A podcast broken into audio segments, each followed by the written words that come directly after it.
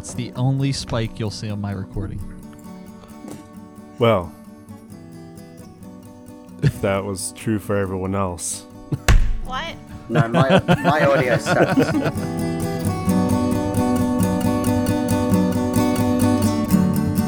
Okay. Yes? I don't know. We're here. We have the list. It's been what out. up? Oh, the list. That's Oh what my we're God. Welcome back to about. Plans Are Marty. Optional. Whew.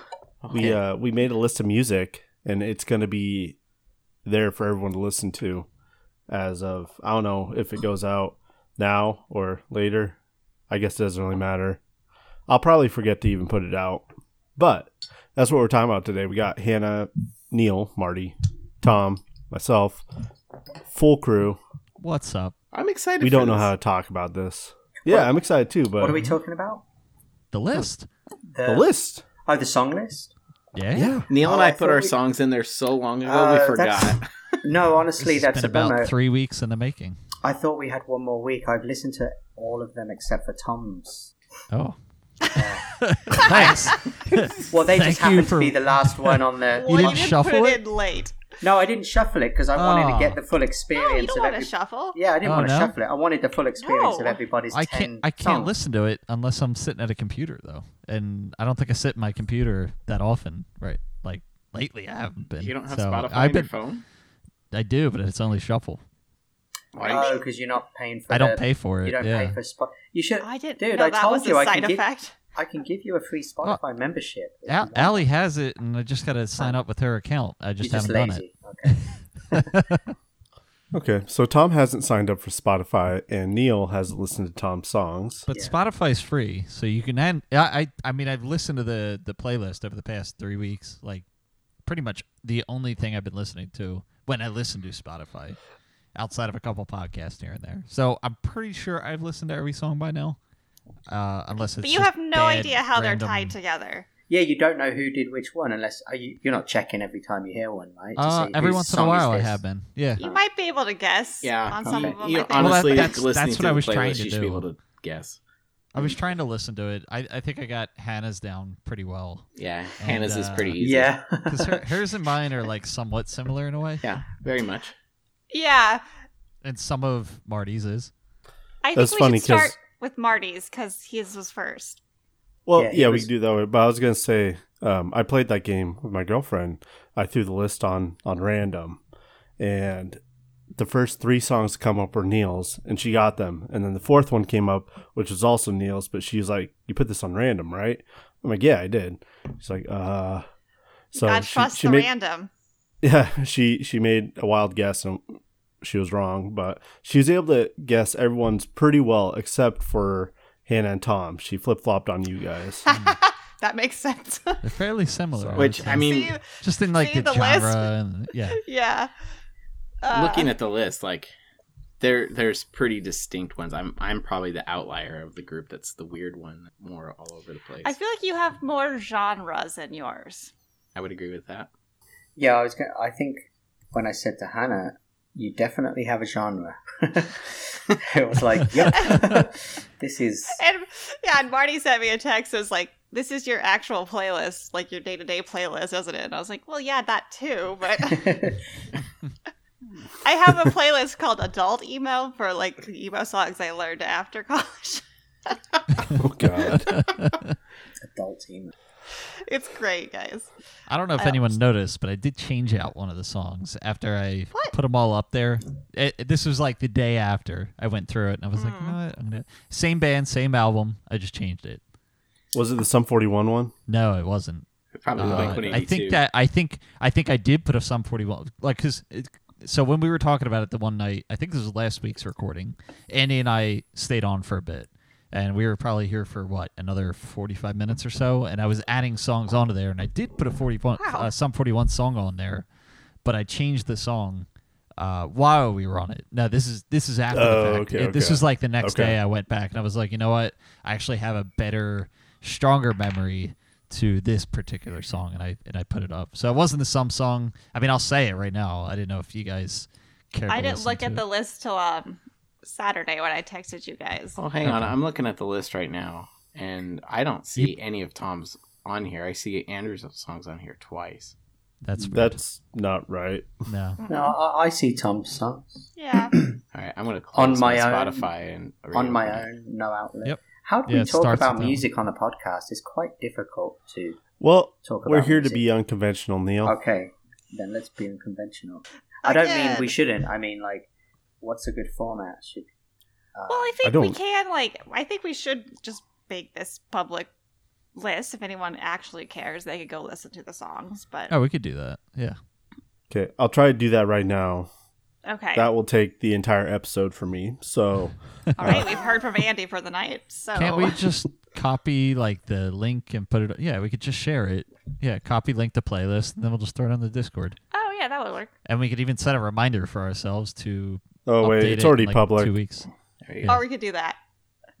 It- It's already public. Never mind. It's called Plans Are Optional List. You can find it. It exists. All right, I do see Tom's So- songs now. So I will say that um, from my experience of listening to everything, which would have included Tom's because I've seen the list, I had not heard of them, about 80 90% of those groups. Um, so it was cool to um, hear entirely new bands. Mm-hmm. I enjoyed that. That was very cool. I feel I like think- And in in addition to that, I feel like there's a lot of bands that I did hear about or Right. noticed the name of it, but I Mhm. never. I, I I don't even think I listened to their song before, and I didn't recognize them at all. But after listening to it, it's just like, man, I want to go back through and like listen to more of their discography and see what else I would enjoy of That's definitely my feeling. There were a Yeah. couple in there that people like Marty put Bloc Party in there, and I completely forgot about that, that them. Like I used to listen to them, and sometimes you just forget about a band, Mhm. right? And I was like, oh my god! So Absolutely. now I'm gonna now I can re rediscover that one. But yeah. that's a good point. Like um, there's some good ones. There was some good songs in there, obviously that fits everyone's taste. That now I'm gonna go and listen to a couple of albums and, and check them out. I um, this has happened to me with Andy's list. Is that you picked a lot of songs from albums I know, but not the song I would pick, which is why I kept being like, "What is this playlist? Why did I put this on the list?" I'm like, "Oh, it's not my playlist." But like, I It's did. like I did the that s- with the quite a same few album. guys. Yeah. but like, I was like, "Oh, this song, okay, cool." Like you had a song from Silverstein, but they were before college for me. But I, when it first came on, I was like, nope, I would have gone with this one from that album. You know, it's just a few of those instances happened for me. Mm-hmm. Did it, did you guys find that my selection was? Um, did you recognize obviously Pink Floyd, but was it old? Obviously older. Like it must have been a gener- some of it, but not all of it. No. No, I I recognize probably most of you know hearing it. If I had seen the name of the song and the band, I probably wouldn't be able to come up with the tune. But after hearing it, I'm like, oh, I know that song. You were I've familiar heard that song with, before. with the songs. And Yeah. and on our Hannah League playlist that we made, um, there was like five or six songs that were on there. Yeah, I mean, I just yeah, of course, because that had 24, 30 hours of continuous music on it. I only know so many songs. Uh, I was for me, Neil. Almost all of it was new, right. but it had a very coherent like theme to it. I felt like I could it's just that time, right? Like see just like, like Neil in everyone's did. college. everyone's, Yeah. I felt, good because those were the songs that were, at least for me, were um, in that time frame. That was when it happened. But they were all new at that time. The one that I had a question for you was the medley song that you put on here. Was that is that the like the the only song of it, or is it like a true medley? Uh, oh, the DJ like- Shadow. yeah. What's what's the history behind There's that? a that album's a very interesting album. You should check it out. Um, it, it, it's there are a couple of different um, variants and yeah throughout the album. I think there's there's either two or three in the stem section. Those artists like DJ Shadow and I, I think I put Scruff on there as well. They're the type Yeah, you know yeah. they they always do like a B side. Not not B side, but an alternative mix of the entire album. So they would have the first version and the second version that got released together. Is that um, their own music though? Oh yeah, completely. Yeah. Oh, yeah, yeah. so no, they, no, no. they, they're- come yeah, out with this uh, this main song. They have their their regular playlist of it, and then they have like a an alternative. You're saying? Yeah, they'll make a, a second version of it. Like off like it, I guess it was maybe a thing back then. I mean, I didn't put a Faithless song on because Faithless did that too, and um, it was it was like a lot. Usually, they'll try and put forth the one that they think is the best, right, or going to be the most popular. But oftentimes, people really enjoy the second um, production above the first production, just personal preference. Um, but yeah, I think that DJ Shadow album had two two productions off the same, you know, co- coherent series of you know one side and then another. Um, but yeah, that's a medley. So yeah, there's a there's a couple of different different things. in there. Okay.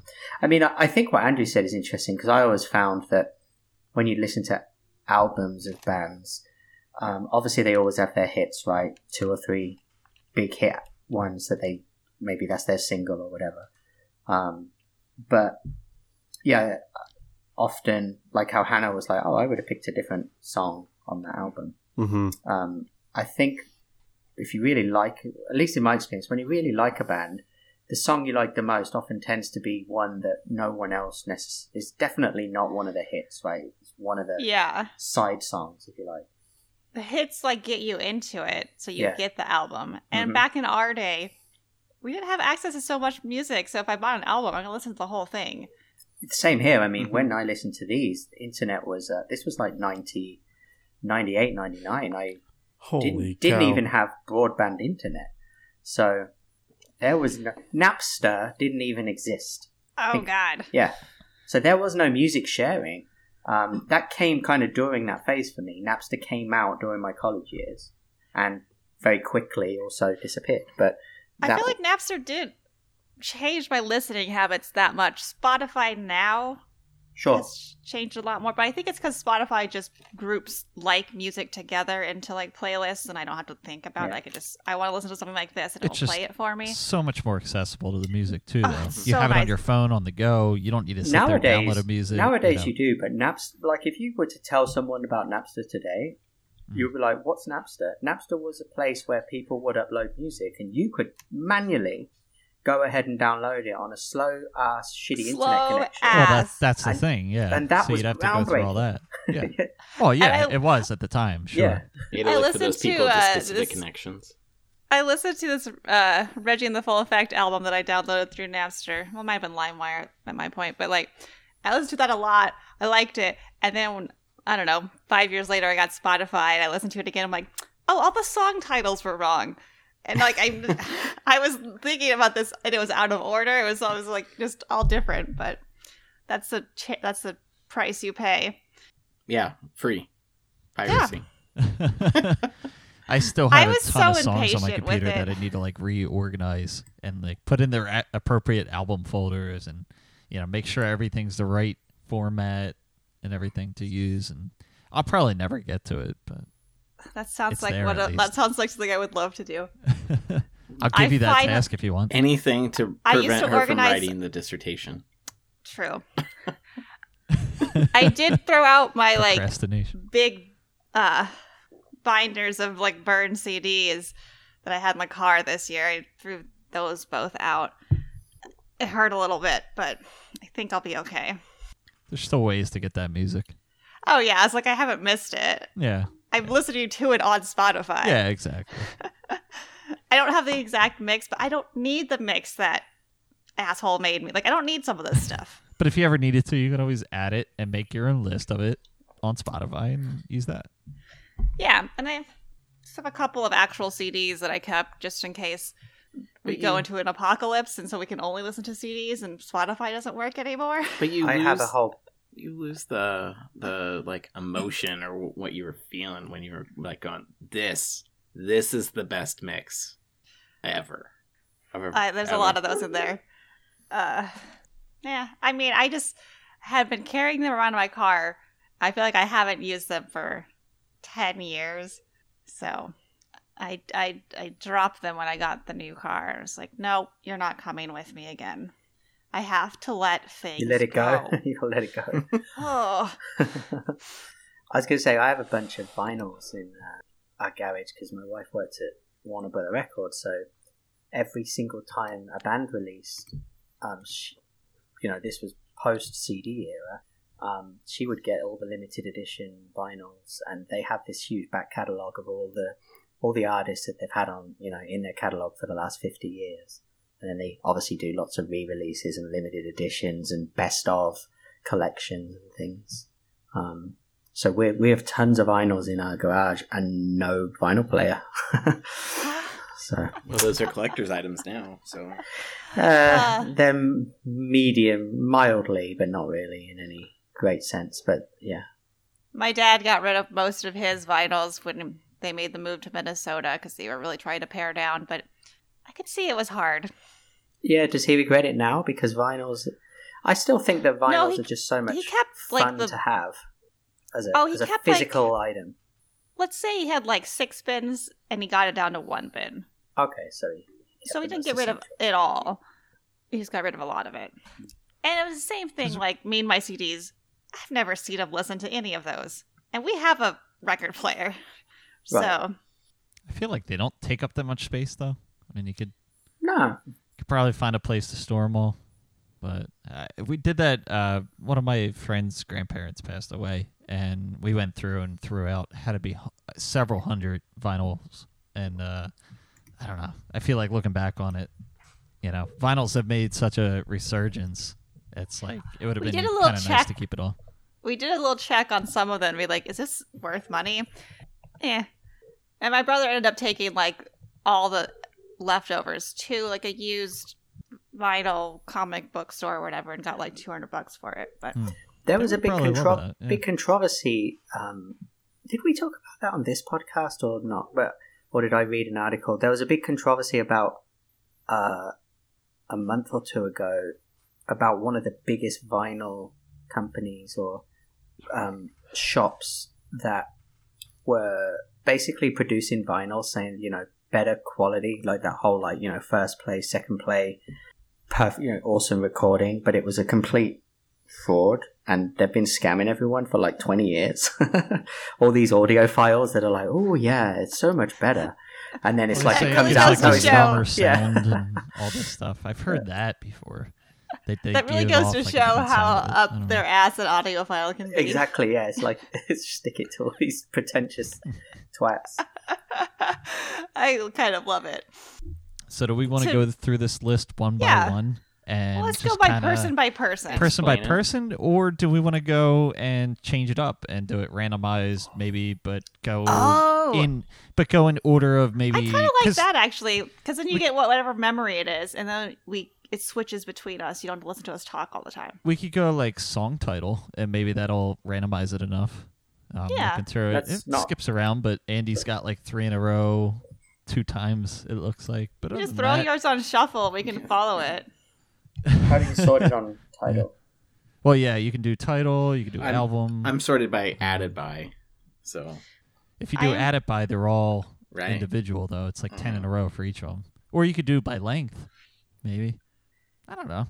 How don't how however we want to do it. Who's making the call on that?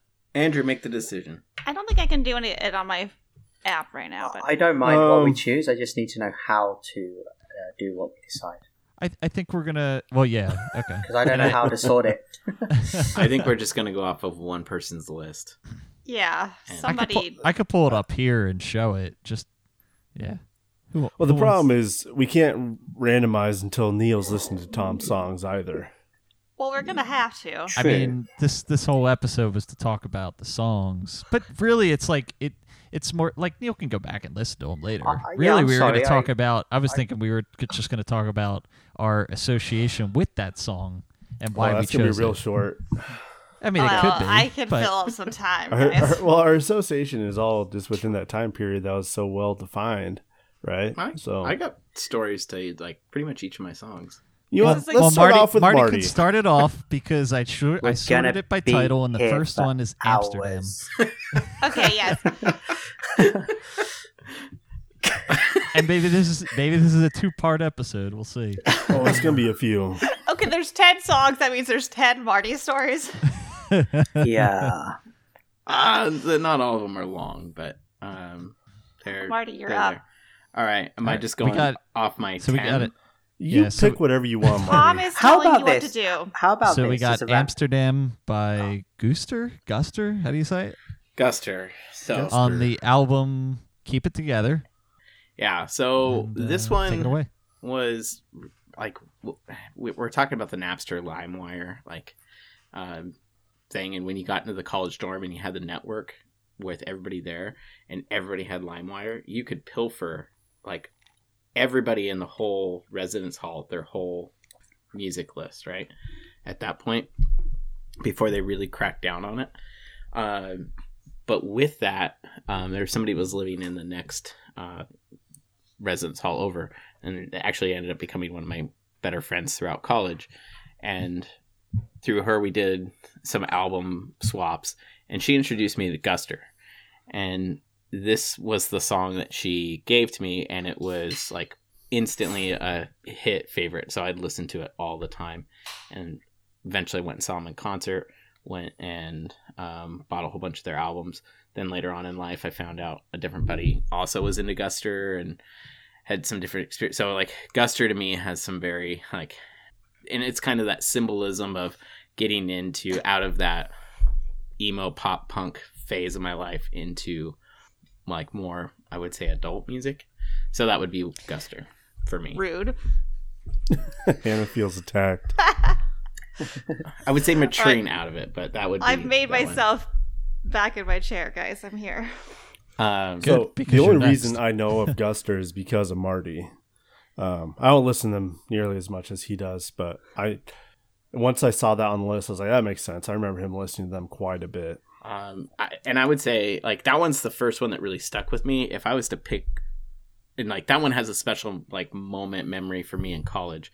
If I was to pick their best song or song that resonates with me, it would be uh, "One Man Wrecking Machine," which was on the movie uh, Disturbia with Shia LaBeouf. La bouffe.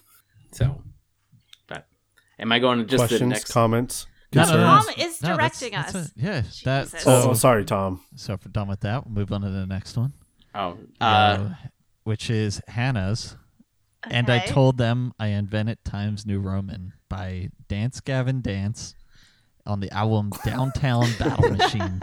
Or sorry, Downtown, Downtown Battle, Battle Mountain. Mountain. Okay, I did. I told you guys last week that there's a song on here that I associate with being in a very specific kitchen. It's this song. Found it. Okay. Um, and this is specific kitchen was the house I was living in um when I was in the midst of getting a divorce and like the papers had been signed. It was this weird kitchen where like the the refrigerator was in a different room and like the papers had been signed. I was You just had two standing in the kitchens? kitchen. No, I had like I, I had like a kitchen and a room that had a refrigerator in it. Was it a dining room or something completely Nope. different? No, just a. Because the other thing in that room was the back door. so it was just Okay, the refrigerator and the exit out the back. Um, so it's a very specific kitchen in my mind. It's very white. There's no color. And I just remember that song came on super randomly. I just like stood in the kitchen, kind of in the doorway by the refrigerator and the actual kitchen, and just like felt so good. Like, so like fucking powerful. Like, I just like, it was it was it was really good so it's uh definitely emo as fuck but like it's just a song that i remember every time i listen to that i remember standing in that kitchen listening to that song you know being free again and just like how good i felt at that time so it was more than just me standing in the kitchen So there was more memories but Feel real, feel good tune for you. it's not a feel good tune for anyone else in the world i don't think but for you. but for me like oh yeah but the shackles are off, What Hannah. was the song? it's was the int- song g- talk about? I i I'm it's trying to remember. mostly Yeah, I'm, it's I'm, I'm It's wondering most- if we. sh- Oh, sorry. You go. I mean, I wouldn't look too closely at the lyrics of Dance Gavin Dance. It's half scream, screamo, and then half Jonny Craig. So, but the lyrics themselves are not what it is. It's more like the intensity of the song. hmm Like I felt really badass. I felt like there was something driving me. Um, it got me like psyched to like be myself again. So yeah, don't worry about the lyrics on this one. You will have to worry about the lyrics on some other other ones. All right. Okay, fair enough. All right, moving on. The uh, the next one is mine. I have uh, "Back Against the Wall" by Cage the Elephant under their self-titled album "Cage the Elephant." and uh, mine's my story is not going to be nearly as long as anyone else's. I just remember this song playing on the radio at the time, and me being really into it, and driving down to the shore with uh, my friend Brian, and uh, just it was like a feel good, like chill song that it just I don't know, just kind of stuck to me a little bit, and I really enjoyed that whole album. It kind of got me that song really got me into Cage the Elephant at that time, and uh, got into that album, and I think their next one, which is like "Thank You, Happy Birthday," something like that. So Love I Cage that- that song- kind of yeah, but that song itself, I mean that it doesn't have much other than just remembering listening to it on the radio for the first time driving to the shore. That's a legitimate memory. I also really, I feel like you're really like getting into this position of being a like a DJ, a radio Me? DJ. Yes, announcing the songs. I mean, I don't talk much, just in general. I feel like so. I might as well take this one over and say, hey, you know that one episode that I uh, You I hosted a little bit more. You are that. our music guy. Yeah, there we go. That's why I Even thought though of I this don't- question to ask you. Yeah. That's Even what- though I don't have started. a huge, yeah, I don't have a huge variety of music that I listen to, but I I do enjoy the music that I listen to, and I like playing it too. So the uh, the next one, I'm not even going to be able to pronounce the album, even though I have a song later that is on the same album, but it's uh, "The Boy Who Blocked His Own Shot" by Brand New. Day. God, I was hoping Day- you could pronounce it. Day, hold on. uh, everyone, we got we got to look Day at uh, this. Entendu. Deja. De- Deja. and Deja Entendu. Entendu. and, and I've never like said it out loud. I'm just like that one. But may may I say that I always thought the album cover on this looked awesome with the astronaut. Oh, the album cover is perfect. This album is perfect. Like literally, I would say any song. Like it was hard for me to narrow it down. This I was narrowing it down specifically to like this particular song. This is one where you listen to the lyrics and it's uh it's kind of about like it's how I felt like I just felt like I was a big piece of shit when um uh a relationship ended and I was like, "Oh, it's cuz I'm not a good person." um and to be honest, I might not have been a good person. I was like a freshman in college. Who's I mean, I don't need to be a good person yet. I don't need to be like a good person for someone else at that point. So No whatever. one's a good person at that point. what? No one's a good person at that no. point. So it's like whatever. And I just got, you know, out of high school. I'm like freedom, whatever, figuring some shit out. But I'm like, oh, I also might be kind of selfish. But there also, I've been thinking about this at this moment for like 20 years now. And I do want to get some tattoos when I get some money.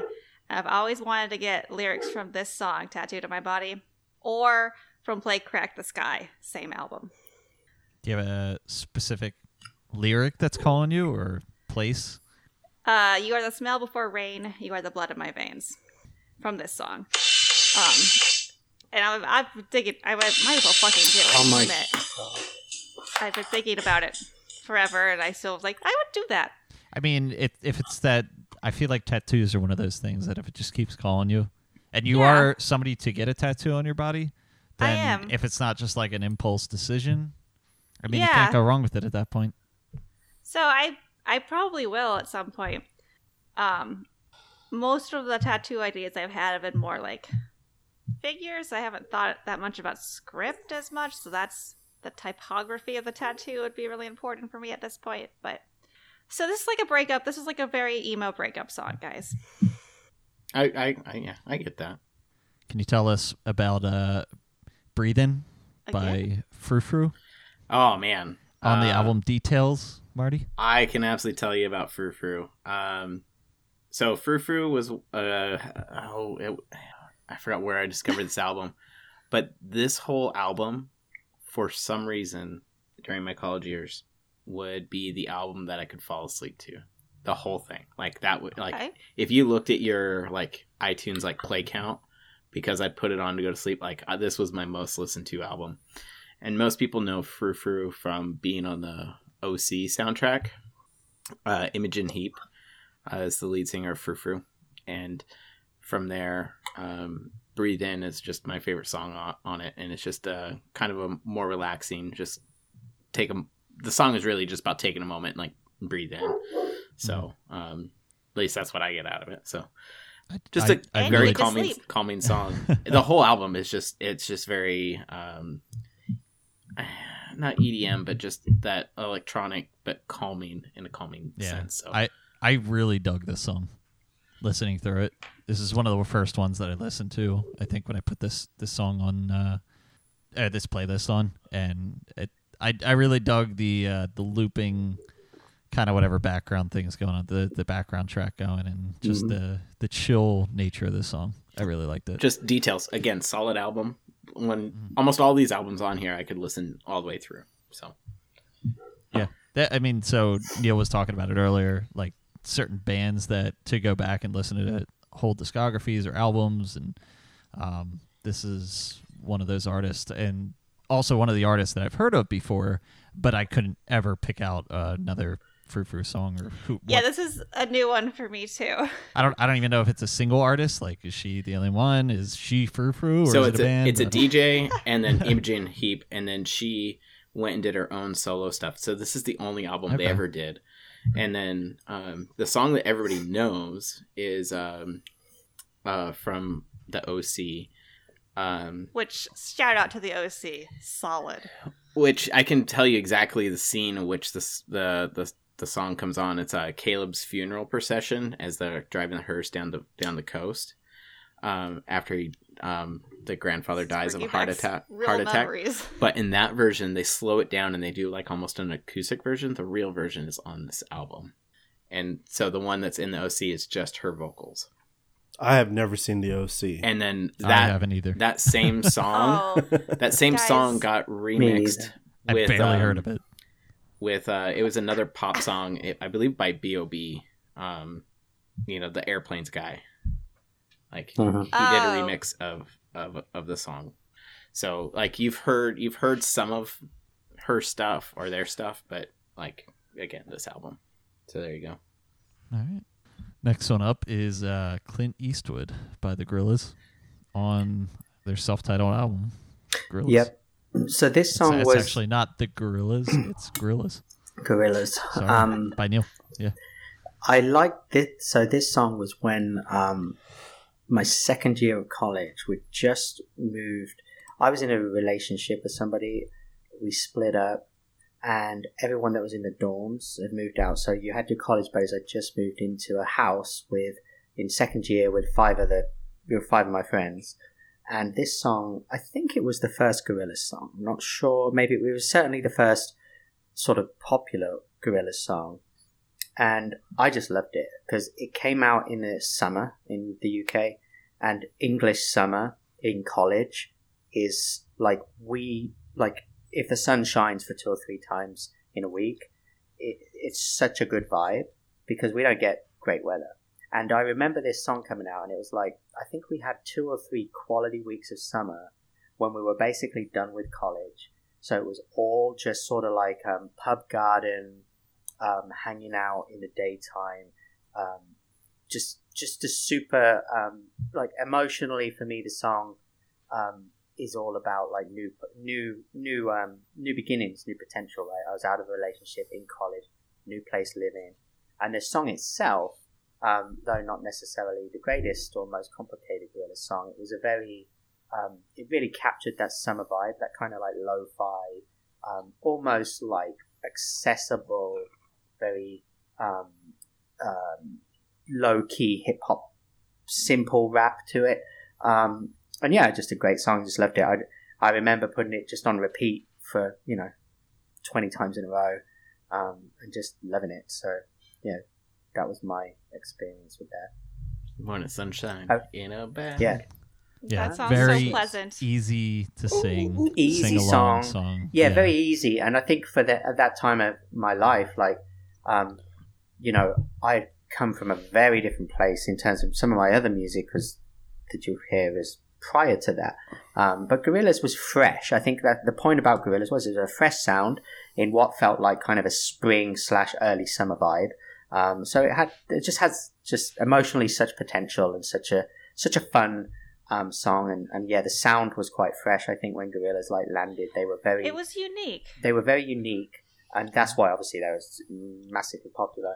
Um, but yeah, But um, they're they're still good. Like th- oh, they're still now? good. Yeah. The other thing about that song is, you know, because it was David Albarn and it was like Britpop was basically dead at that point or at the very tail end, and I'd come through that through my school years, and everything was moving more towards kind of like, um, you know, Moby and uh, uh, all, you know, kind of like um, House more dance. complex EDM. I mean, uh, House had been around for years, um, way before. Like House was like eight, like, late eighties or no, early nineties.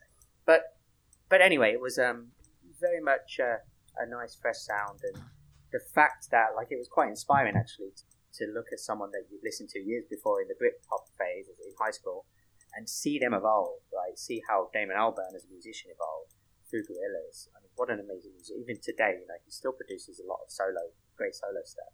Um, but it was so different to the Britpop, and it made you know it was just super cool to see. And Gorillaz is a kind of concept. It's a concept band, right? I mean, they're uh, effectively just you know they're, they're avatars, uh, anonymized musicians. Um, as opposed, and that's kind of where the world was going at that time. It was like everything was moving into the digital landscape so much more. Like everyone everywhere was getting hooked in, getting connected, and it was that less, you know, like it's like we said earlier, Napster and blah blah blah. So there was a a social aspect to it, which I thought was quite interesting as well. But of course, you- not. a happy memory. yeah, very Around that- happy. Yeah, I loved it. Yeah, And Around Neil, the time, oh sorry, I was gonna say Neil, to your point, I think it also kind of kept that British and really influenced the next wave because as you get to Mhm. like some of my like Exactly. I have, Bloc Party on mine, and I think Yeah. Bloc yeah. or Bloc, Party, were like literally what a year later. it, like something like influence or like directly influence, and there wouldn't be a a, a bigger um, push if it wasn't for the Gorillaz. So for that, yeah, it was a it was definitely a transitionary time in UK music um, from the old the, the the extraordinarily huge Britpop scene into what I would say a more varied range of genres of music Mhm. For most young adults um, over the next you know four or five years. So Gorillaz sort of almost maybe carried the baton. That was probably a bit bit far, but either way. do you What were you- recall some kind of like video game coming out with a car and all these gorilla songs I do. on it? Yeah, Mhm. that's what when I think of the What game was that? uh, when I think of Gorillaz and that this song comes to mind, and this is like in middle school. I feel like I, I have no idea That's funny. how I came across this game at all. I but think it was remember on, just driving um, around like a little buggy in like a burnt down city Right, or yeah. or whatever. that And sounds then it was awesome. just it was just gorilla song after gorilla song on it, and this song was on there, and I, I just remember driving around a car for like hours doing that. I love that you were probably listening to it just in your mind playing the game again. yeah, yep. That's hilarious. You remember that, Andy? Though Absolutely, yeah. I, th- I don't know if it was like on Newground, but it was like some one of those It- sites you know that what, had, that's probably exactly what it was. It was probably I think like it a was- Newgrounds game or something. Yeah. yeah, yeah. and I, you know, I'd listened to that song since then, but every time I hear that song in particular, it reminds mm-hmm. me of that game. Oh, I was, yeah. you know, you know, if you if we were to take a look at that game now, we'd be like, what did we spend so much time I know, on? right? But Why did yeah. we look at those pixels? thought it thought it like back then it seemed like some ex- huge expansive universe or something, and like it's probably Yeah. just like a little highway in a s- in a building in the middle, and that's about it. yeah, it's kind of wild. I kind of want to find it again. Yeah, maybe we can find it after this. I'll look it up while you guys I'm chat. I'm curious. Yeah, if Newgrounds even exist, maybe it's still on there. The uh, the next song up is uh, "Closer to the Sun" by Slightly Stoopid, with and uh, off the album "Closer to the Sun." Marty, yeah. you are Um, the one.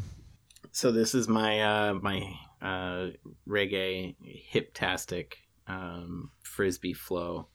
But this Uh, has to be a frisbee song. So, like, it for this one, I, I I played a lot of frisbee in high school, and I played frisbee in college as well. And like, I was playing frisbee four days a week in college, so it was a big part of my early college life.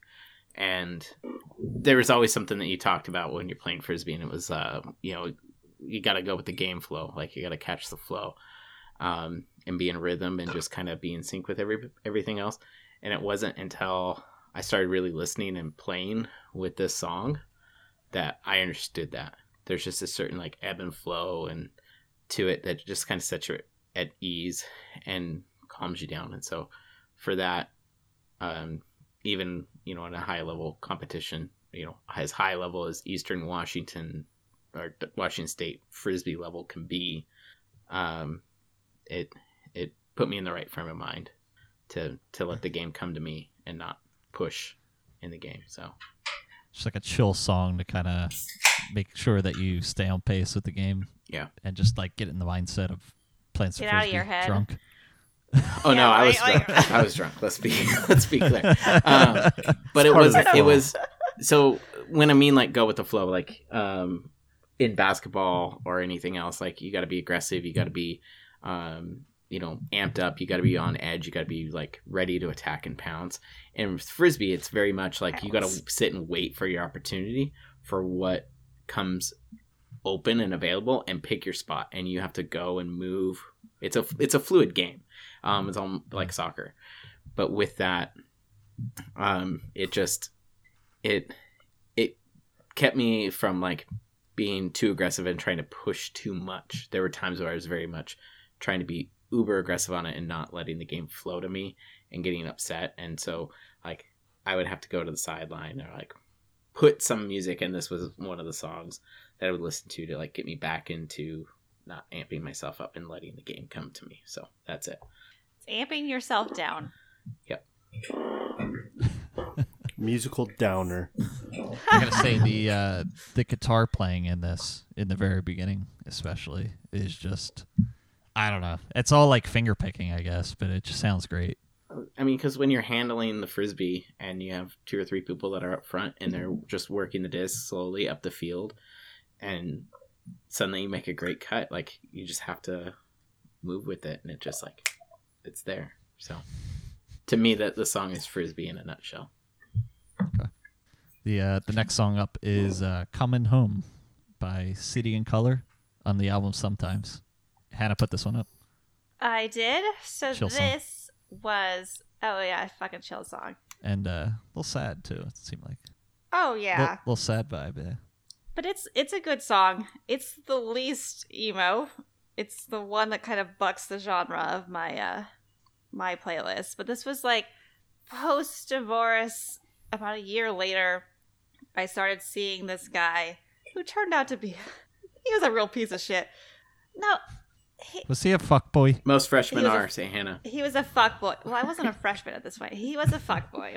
and I think I've mentioned this. I looked up his Facebook recently, and he's also an anti vaxxer, and I think he's lost his mind. But what he did bring me at that point was like an introduction into like, oh, sex is fun, and I like doing it. So that was a big thing for me. Um, to get like that back in my head because like sex wasn't fun it was like a chore like it was a whole thing with the divorce and the wedding and whatever. So this guy was like completely different. Totally fuck boy. A guy i'd never want to date. I, I didn't date but like whatever. But like he, he did he did play this song on his guitar to me and sang it to me.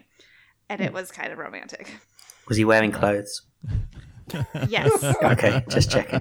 maybe not for Asking long the but real- yes. That's the important question. You didn't date him.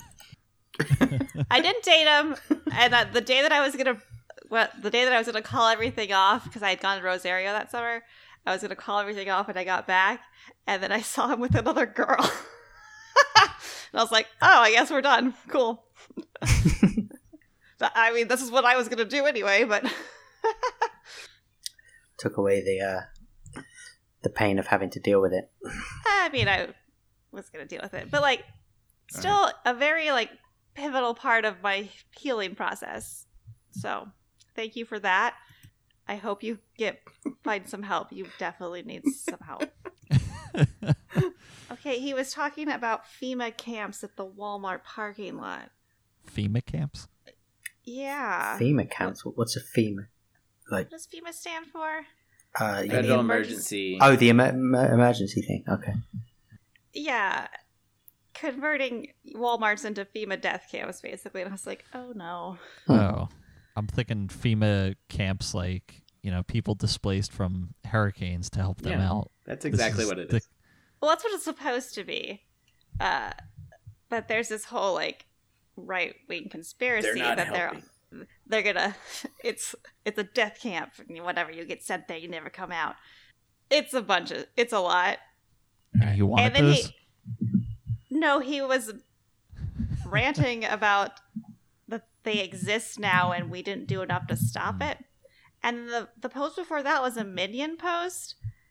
Like a mom would post. I'm so confused. He's not okay. I'm sorry. He's All right. not okay. We need to hear Maybe more you're about. reading too much into it. We need to hear more Andrew and Tom's. I will here. fucking show you this. Hey, And- the list is the list, all right? yeah, the list is the list, and Andy's got three in a row coming up. So hold your horses there, Marty. Okay. Oh, jeez. But before that, we have a Neil song, uh, "Decepticon" by, Le- is it Le, Le Tigre? Le Tigre, yeah. Yeah, on the album Le Tigre. There's actually a lot of songs on here with the same album and song name. It's interesting. What? What do you mean? This the, the song and the album are the same name. Oh, the same name in this. Uh, there's yeah, yeah. there's been at least I feel like three or four of those so Title far. songs. Yeah, Mhm. title songs or self-titled albums. I mean, there's quite a bit of them. So so uh, so far. Yeah, so Tigre, that song is one of those songs that the usually, you know, you hear a song and you're like, yeah, this is a good song. And then Tigre, that particular song, I remember hearing that song for the first time, and it, it was when I was into skating. And a couple of skating buddies of mine, we were going, we were, we were driving, and they had Le Tigre, they had like a big playlist going, and Le Tigre came on. And that song just, immediately, like just instantly, I'm like, that is a fucking banging song. Um, and it reminds me of that period when I was super into skateboarding, um, you know, just, just going out and just fucking around like an idiot, basically doing dumb shit all the time. Um, uh, but music obviously is a big component of that. Like when skating in uh, skate parties and uh, you know different, um, even in even in parks and things, music's always on the go, right? So it's like it's a very um, audio based experience. Um, the the Tigre fucking rocks, kind of like electronic uh, punk uh, or electronic rock punkish vibe to it. Very fast, heavy hitting, uh, feminist band, left wing. I think um, just really aggressive. Um, so yeah, I love that song. Just reminds me of my skate days.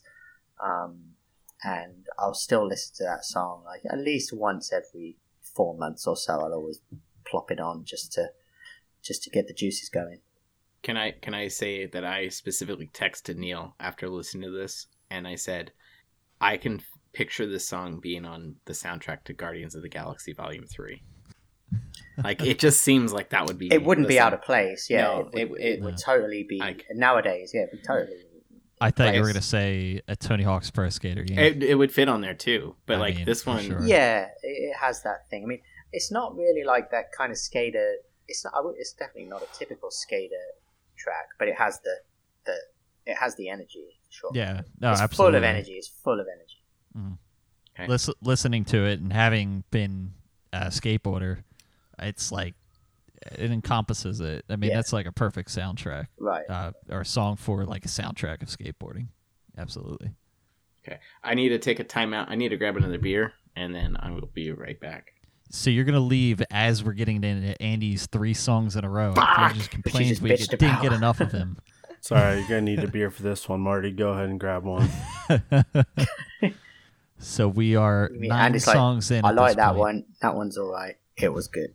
Well, you can just time tell him I Marty went went through all We'll tell him he did it. Yeah. and he probably would believe it. Uh, ah man. yeah, we, we could just skip 10, 11, 12 right here. We'll just go right on to 13, you know.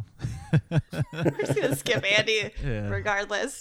So we're It's nine we're nine songs liked in now. yours. What do you, what do you guys think so far about this uh you know how we're how how this playlist has come together? Honestly, I, I'm cool. gonna like go back and listen to the songs again, Mhm. matched up to this episode with the memories. That's I- I think that's the best way to do it.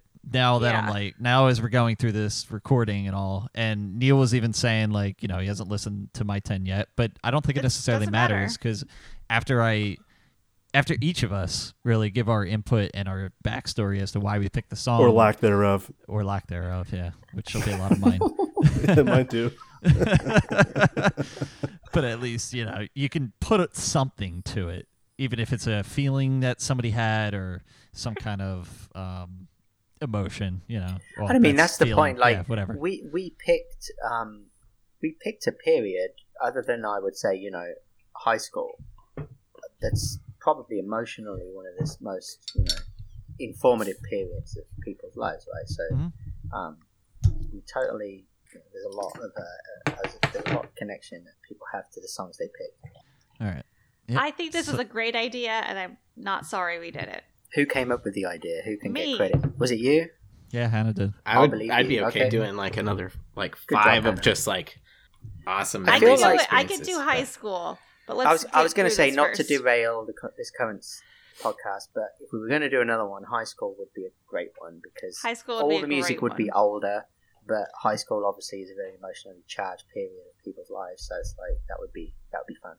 Although, uh, Canadian Neil, I might talk about Limp Bizkit again. That's true. She's not gonna talk about it. She's gonna make out with Fred Durst. That's gonna happen. All right, so All we got right, this well, next Andy's one on done. the list. so Yeah, Andy's so finished. the- so who's Yeah. next?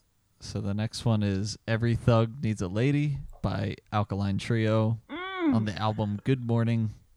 And Hannah But put morning up. Wait, we went through. We went through all of Andy's songs. it's It three. took a while. It really took And a while to get there. And Andy said he didn't have much to put into We're each, talking so about we Andy right here. through. He 'em. doesn't. He's not a man of many words. He lets the song speak for This is, him. this is bullshit. it is bullshit. True. All right. Fine. Just for you, Marty, we're going to go back and do all three of these again. So Yeah, the first thanks. one is Despite What You've Been Told by Two Gallants. Two on the- The, Two Gallants, okay. Sorry, I corrected. You know what? Sorry. I could be a DJ, but I don't know how to pronounce this shit. Sorry. You know, you'll work into it. Um, so And the album is also Two Gallants. Yeah. Uh so college for me was 2007 all the way to 2013. And this particular time when I first listened to Two Gallants, I wasn't in college. I was taking a bit of a break because I didn't know what I wanted to do. But um, at this point in time, I was living in New Zealand. Uh, started listening to this band, and this song in particular got a lot of these songs because once I picked one song, it kind of just went with the same theme or kind of close to. So there's a lot that could have gone on the list, but um, they're all kind of around this time, save for a few of them. But this song, I listened to a lot this album while I was working in a Woolpack factory. I probably had that album on re- repeat for I don't know a month straight, and I'd also have to walk there, and so I was walking like two hours each day to make it there and back. Um, and the song resonated with me not just because it was awesome, like probably one of the more talented two two man bands I've listened to, um, but resonated with me because being in New Zealand, um, I wanted to immerse myself with the community there, like different groups, but you also realize at one point you're going to leave, and so you don't want to be a wrecking ball, and that's what that reminded me of. What do you mean by a wrecking ball? Like you can't. I, I'm I'm not I'm not a person to really sleep around, right? And so when you start getting into a relationship, and you're like, I don't really. You, I got cold feet a couple times there because I was obviously I knew it wasn't going gonna go anywhere, right? And so, um, I that's what I mean. All right. Yeah. Yeah, the your genre of picks. Um, I can't remember the name of the band, but it it was like now that you said that, I'm like, oh, that's interesting. If that was the the sound of the time in New Zealand, is that like not Uh, necessarily that no. it was, but No. Yeah. was it? Is that what it was, or was it just? No, No. So New Zealand was about like three years behind like, in some respects, New Zealand was like three or four years behind the United States and what they're listening to. Uh-huh. And then at the same time, they had more access to what was coming out of the United Kingdom at the time. Um, so it's kind of a weird blend, but Hmm. a lot of the music that I picked up over there um, was from a buddy of mine that I'd gone to high school with, but we were living in New Zealand together for a little while there. And so I pilfered through some of his stuff and he he specifically recommended this band to me saying, you know, knowing what he knows about what I like to listen to, I would really like them and he was dead on. So it was, a, it was a recommendation to me. That friend does have very eclectic but very good taste as well. Like, I I, I hold him in high regard for music stuff. Would would these be considered like It wasn't indie me. songs? Oh, This- God, I, Marty's I like, I'm so good at music. I hate It's the more term folky. indie songs. I, I would I feel like indie it's is so folky-ish. vague.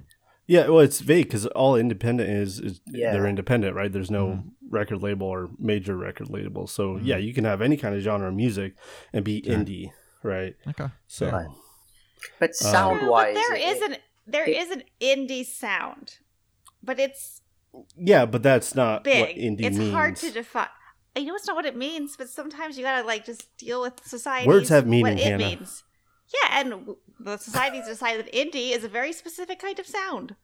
at, It's at this point. Not- It's called. I'll say not very specific actually, because I it's hard to define what indie is. I have an indie In- playlist. Indie's very, very broad. I, on Wikipedia, um, Two Gallants are described as punk and blues infused folk rock with Mhm. later Mm-hmm. sound developing into more rock and roll later. Um, Yeah. But definitely, yeah, that, that seems like a good description. Yeah. I'd agree with And I, that. I think I think the going off of what Hannah's saying with the mainstream, I'm thinking mainstream indie. There must be a certain catchiness to it, and that's why Of a course, lot of indie music that you're going to hear on the radio that's popular, More pop indie, yeah. you know, it's more pop indie maybe, For- and it's got I- some kind of commonality for, that'll reach a broader audi- audience. Yeah, I think that's what I would. niches. Of, I agree that Andrew's indie music type is, music, is much more um, maybe eclectic or uh, you know um, not so mainstream as you were saying, Tom. It's kind of the Right. category that I put everything else in. So if it's not metal, if it's not emo, if it's not rap, if it's not drudge, which I just found, then it goes into the indie category. that's that's That- your that's categorization exactly of what music. alternative is. but I, I've never called it alternative. I always called it indie. I don't know. That was Alternative is it's its own kind of thing. Indie is yeah, well, just just like how indie has its sound, so is alternative. But I mean, again, it's just it's how do you want to define the word? it's everyone can define it. Whatever, guys. Let's move on. That's why Alright, music's fine. so difficult to discuss because obviously it's an aud- it's an auditory sensation. It's hard mm-hmm. to translate that into language language structure. It's like one of the hardest things. I, I remember I, I had to write a bunch of stuff um, explaining all of the musical aspects of you know classical music and various things as in words in like a an essay in college, and it's like it's just a hard like a lot of people really struggle with it who were normally excellent at everything but then they really struggle to how to describe in words a song or a piece as for, you need to have like it's just challenging um because I'll music's s- so you know visceral Yeah, and I'll say like this is challenging. Like I did not get across what I actually feel for No, the and that's- I yeah, we all talk and about I invented. Times New Roman. Like you guys don't understand. No, I of couldn't course not. explain it. yeah you would literally have to sit there and work on that for like a week to get uh, something across that you could then read to us and we would maybe get a little bit of a better concept but we'd Yeah. never get it perfectly You have like the tip of the iceberg. You'll you know where I was at the point in time, but like I can't talk about it. I can't get there, but that's fine. We're trying. Marty, wake up. That's just one of Andy's songs. Yeah, you Wait, two wanted this. I did. Yeah, What did I- so we got two more. Here's "Drain the Blood" by the Rural Al- Alberta Advantage and it sounds worse than I think it was. Um, I can't remember By- exactly what it was, but album "Hometowns." Uh, I could have picked up this whole album and thrown it on for the ten. Uh, so yeah, I'll, I'll just say the RAA because if you try to say rural Alberta advantage too many times, it turn, comes out like Tom said it. Um, Roll, roll. rah rah. Rural. rural. Rural. Wait, how do you say it? Rural. Rural. Rural. I don't say that word too much. Sure. Rural. Rural. Um, so this song, uh, it reminds me more just kind of a point in my life where I was looking for a new apartment. Um, I remember walking the streets with this in my uh, in my headphones at the time. Um, That this sounds is also, quite like you're homeless. I almost Yeah, was. I, I was about a week away from being homeless in New Zealand. Okay, you were close. All Oh, okay. We'll give you that. yeah, it was probably the closest to being homeless uh, I've ever been, and I'm fortunate for that. Um, but no, it's uh, just kind of it reminds me of that time. Uh, the the album altogether, I listened to a lot during that period, but uh, a just fantastic three piece group out of Alberta, and uh, I don't know what else to say about this one. Would you say it's out of rural Alberta? It prob- probably is. Uh, that's the advantage of it. Oh God. Uh, I see what you did there, Marty. I acknowledge.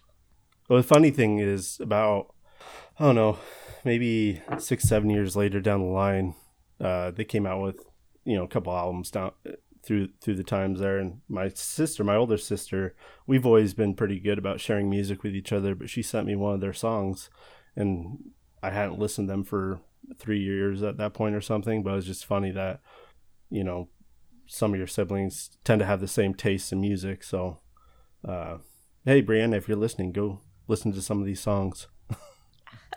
Rate and review. Yeah, rate and review, subscribe. Hit that like button.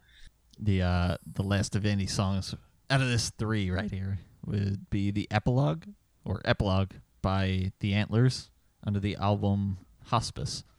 Oh, This was a fucking good song. Yeah, this Thi- is a uh, good song. I I dug this Oh. one. again, this is one of those ones that I, it was tough because the entire album's great. Uh, I one thing I really like in music are, um uh, oh god, now I'm on the spot and talking doesn't come It's out hard. so well. um, oh, someone help me out. Albums Like a- that are have a continuation story? have a A story. Yeah, what? That have a story throughout the whole thing. You're Yeah, yeah. Concept There's a name for it. Concept, album. Concept Thank God, albums. Marty. Oh, Marty, we're so glad Marty you're comes here. in clutch. That's Um, what a concept album is. yeah. Yeah. Tommy, Tommy by uh, Pink Floyd. Okay. So um, the the entire album could have been on here, uh, and so I just picked to put the last song on there, hoping that you guys kind of go back and listen to the whole thing. I Uh, am. This is my frou frou. This was my frou frou for one year. Um, I uh, when I was working up in northern Idaho on an internship. Well, I didn't have TV or anything, so I only had the music I had with me, and I ended up throwing this album on every night. But um, the the album itself, it's a story that's told through an allegory of someone working as a hospice worker, but it's it's an abusive relationship. That's super interesting. Yeah, and so it's it's I, at that point I hadn't ever been in an abusive relationship, but it was just such a powerful story, and the way that was told, and the music that went along with it, that it stuck with me for quite a while, and even even now, it's hard not to hear one song from the album and just start it at the beginning and listen to the whole thing for me. I mean, I- I would say when I heard this song, this was the one song of the whole collection that made me immediately like it just sticks. It's just such a good song. Um, it's emotional and it's it's very flowy and poetic. I would say Mhm. this particular yeah, song. I would say poetic is a yeah, great word po- to yeah. describe that Their- album. yeah, that their song. lyrics are fantastic. Right. But to hear that it's also part of a con because obviously only having heard that one song, to hear that it's part of a concept album that has even more emotional and, and backstory to it is pretty awesome. So it seems like a great one to check out. yeah, Yeah. I misspoke. It's uh, Tommy by the Who, not Pink Floyd. But Oh, yeah. the the Wall Yeah. by Pink Floyd is also a Oh concept yeah, yeah, album. A lot of those um, that albums that era, that's the concept rock. I tend to like look at albums as if they're concept albums. Was the Antlers Just- on that And some old? of them are. Is it that A lot of them do flow Pink from Floyd like start yeah. to finish.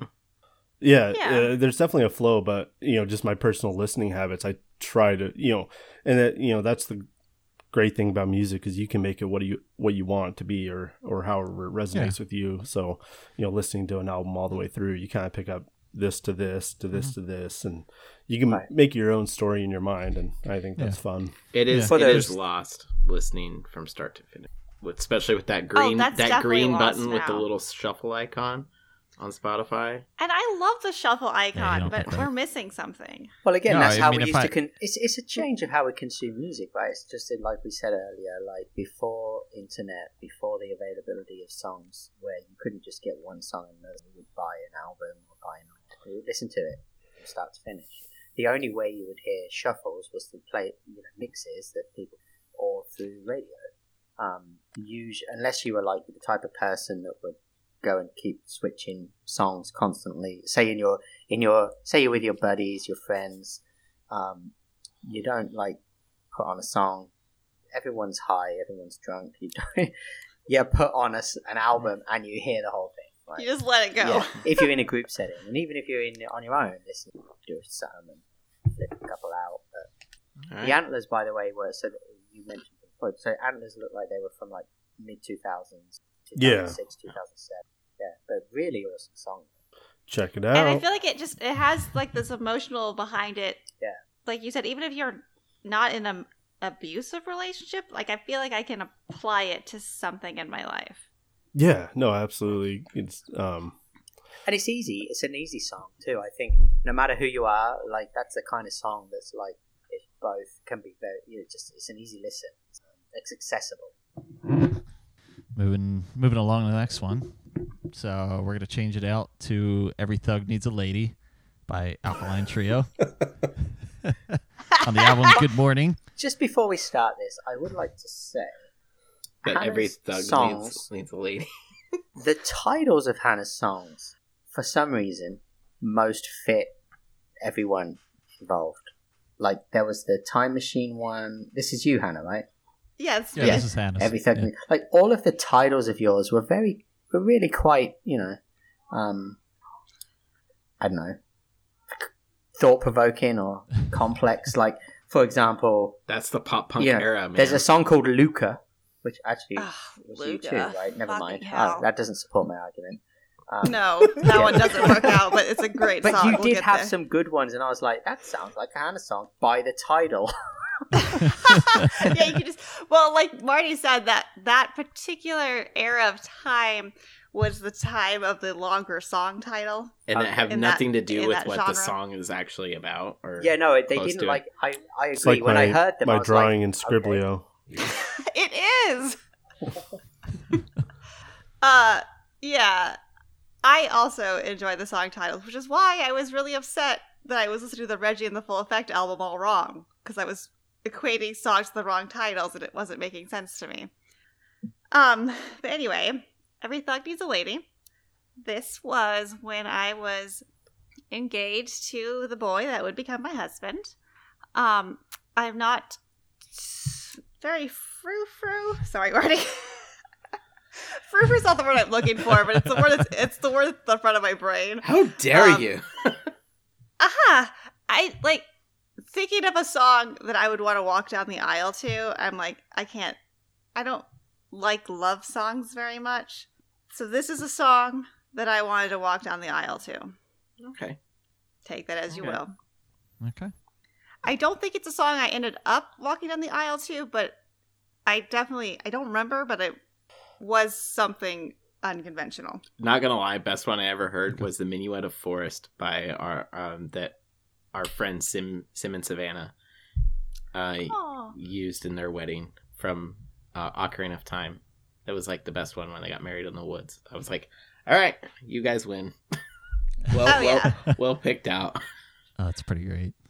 I it don't. makes I don't sense if you. too with the couple. And and Sim Simeon uh, picked the song, and Savannah was like, no, and then it worked. So she, she, she gave him compliments for it. So I'm probably fairly certain that Which happy That an- happy anniversary to those guys. Not that they listen, but happy anniversary. They should. I miss him, man. Uh, I'll say uh, my husband would, my ex husband probably would have put a veto on this. He wasn't a very big Alkaline Trio fan, and I was. I don't Oh. know if you know That's Matt, why you broke the up. lead singer uh, Mm. slash guitarist in that. Matt Skiba?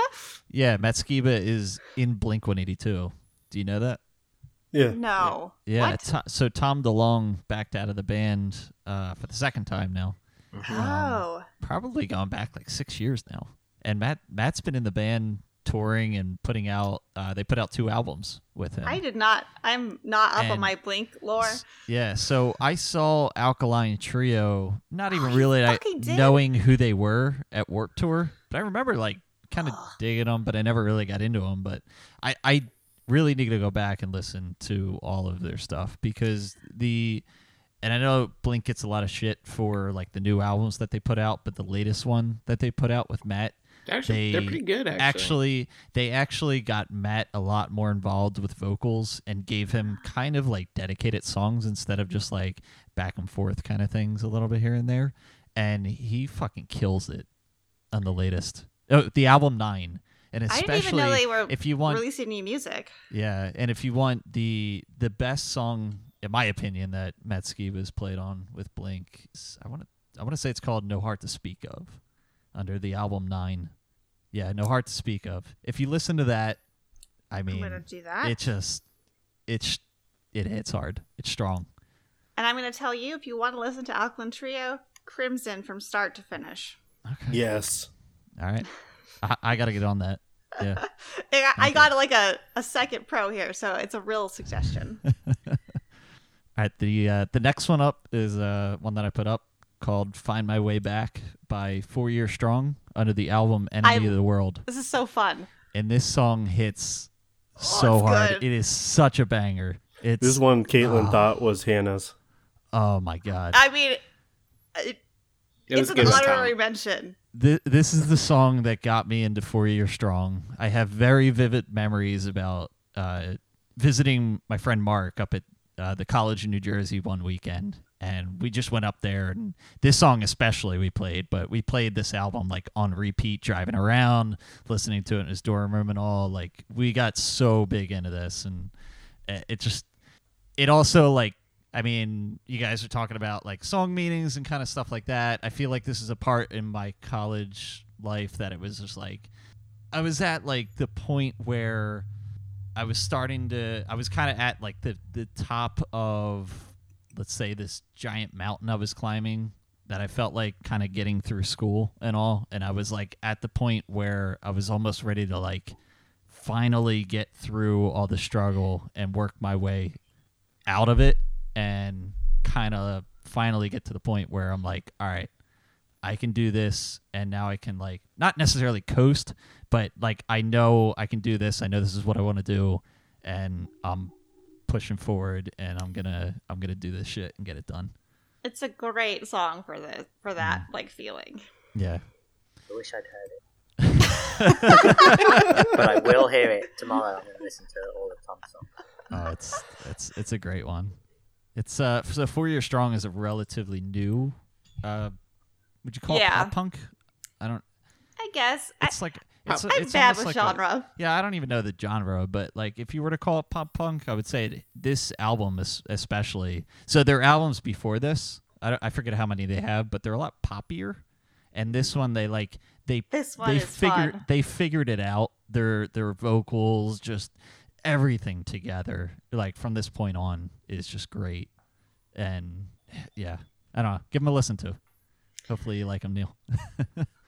If Neil does it, I'll listen to that album again because I love it. It has a lot of energy, like good energy. Oh yeah, oh yeah, and th- there's some there's some very meaningful songs to the Yeah. to the songwriters. There's one that his brother I think passed away when he was like very young, and he's Oh. like talking in there. He's like, "This one I'm gonna I'm like he was always the one to sing the songs, and now the guy in Four Year Strong he's like, this time I'm gonna sing it uh, for you or something. I forget the exact I lyric, don't think but I knew like the backstory, but no, but it's it's sad, but it's it's just a great album start to finish. most of my music reigns to the depressing, angry energy, and this Mm-hmm. album has a lot of good positive energy, but it's, it's still intense. Like I still yeah. like it. It's enough for me to be interested, but it's it's good. The uh, the next one up is "Get a Move On" by Mr. Scruff slash Sneaky. Is it like two different artists there, Neil? No, Mr. Scruff is um. So unlike I think everything so far, Mr. Scruff is a um a DJ um single guy. I can't remember his name. It's like Andy Lady or something like that. Um, he was the reason I I put this song on is because not only like as a song, um, it's so uh like it it has an amazing bass. Um, it's really catchy. Um, it's it's a it's a great like there's nothing to it you know, lyrically. Um, it's a sample effectively repeated, um, but um, uh, Mr. Scruff is a again it's a DJ. He was this was a period in my life when I would sp- basically go to a lot of uh, drum and bass. Not that Scruff Scruff isn't really drum and bass. I mean he he's very eclectic, like funk, reggae, hip hop, um, electronic, like all different samples. But he's known for massive sets. He'd do like six hour sets, um, and he was just nuts, like actual nuts. Um, and he would have an accompanying um, orchestra of about ten people, and just so musically amazing. And, and "Get a Move On" was one of the more pop, became one of the more popular songs as he grew. Um, and um, yeah, Mr. Scruff, I just love Scruff. Like he's a funky, um, just like all of his albums. Like he drew his own cartoons. Uh, all the covers were drawn by him. Um, they were just these silly little like non like not just just non animating cartoons with like um, vibrating edges and stuff. It sounds kind of dumb. Um, but yeah, personally, Mr. Scruff for me was during a period of my life when I was um, going out to not clubbing, but to um, a lot of uh, sort of like seedy weed joints in the UK. Which in the UK, you know, back in those days, you didn't want to get caught smoking weed in public. That was not. You were definitely getting arrested um, and going to who knows what. But um, yeah, just a kind of a underground underground DJ is how, how I, I you know phrase the whole thing. Um, and for me, that was just um, just a good song. Just love that song. Just very pumpy, very energetic. Yeah, I like it. It- yeah, definitely, it's definitely just- a lot of energy in it. Yeah. but but for me personally, it was a period of time where I was basically stoned all the time. Um, like literally, like stoned from the moment I woke up to the moment I went to sleep. Um, which you know, that was a cool time. That was the time. it was unique. Would that was what I was doing in those times, and that was just a pivotal track for that one year to one and a half year period of my life where all I did was smoke weed from morning to night, basically. and and Scruff was awesome. honestly, Neil, your playlist, I listened to it and was like, I feel like I was with Neil in England, and I'm high. Like it, it hit the notes, and I was like, I love it. I mean, like- not all of my songs were total stoner times, but Scruff was No. definitely in the middle of it. But yeah, yeah, yeah, that's fair.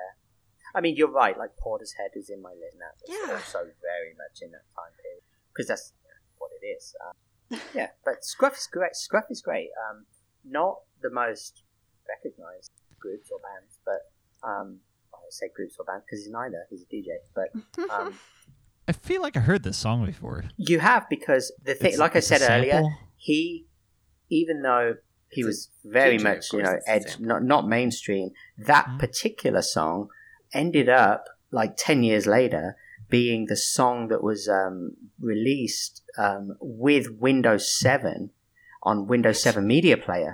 Which- You know, it's like ten years beyond past its time, but it became a massive track. I think after the fact, I didn't really know that myself because I didn't care about Windows 7 Media Player, and it's like 10 years later. But yeah, no, that was like, you probably have heard that song, and it's, I, th- I think it's been in commercials and everything. It's, it's a real Yeah. catchy tune.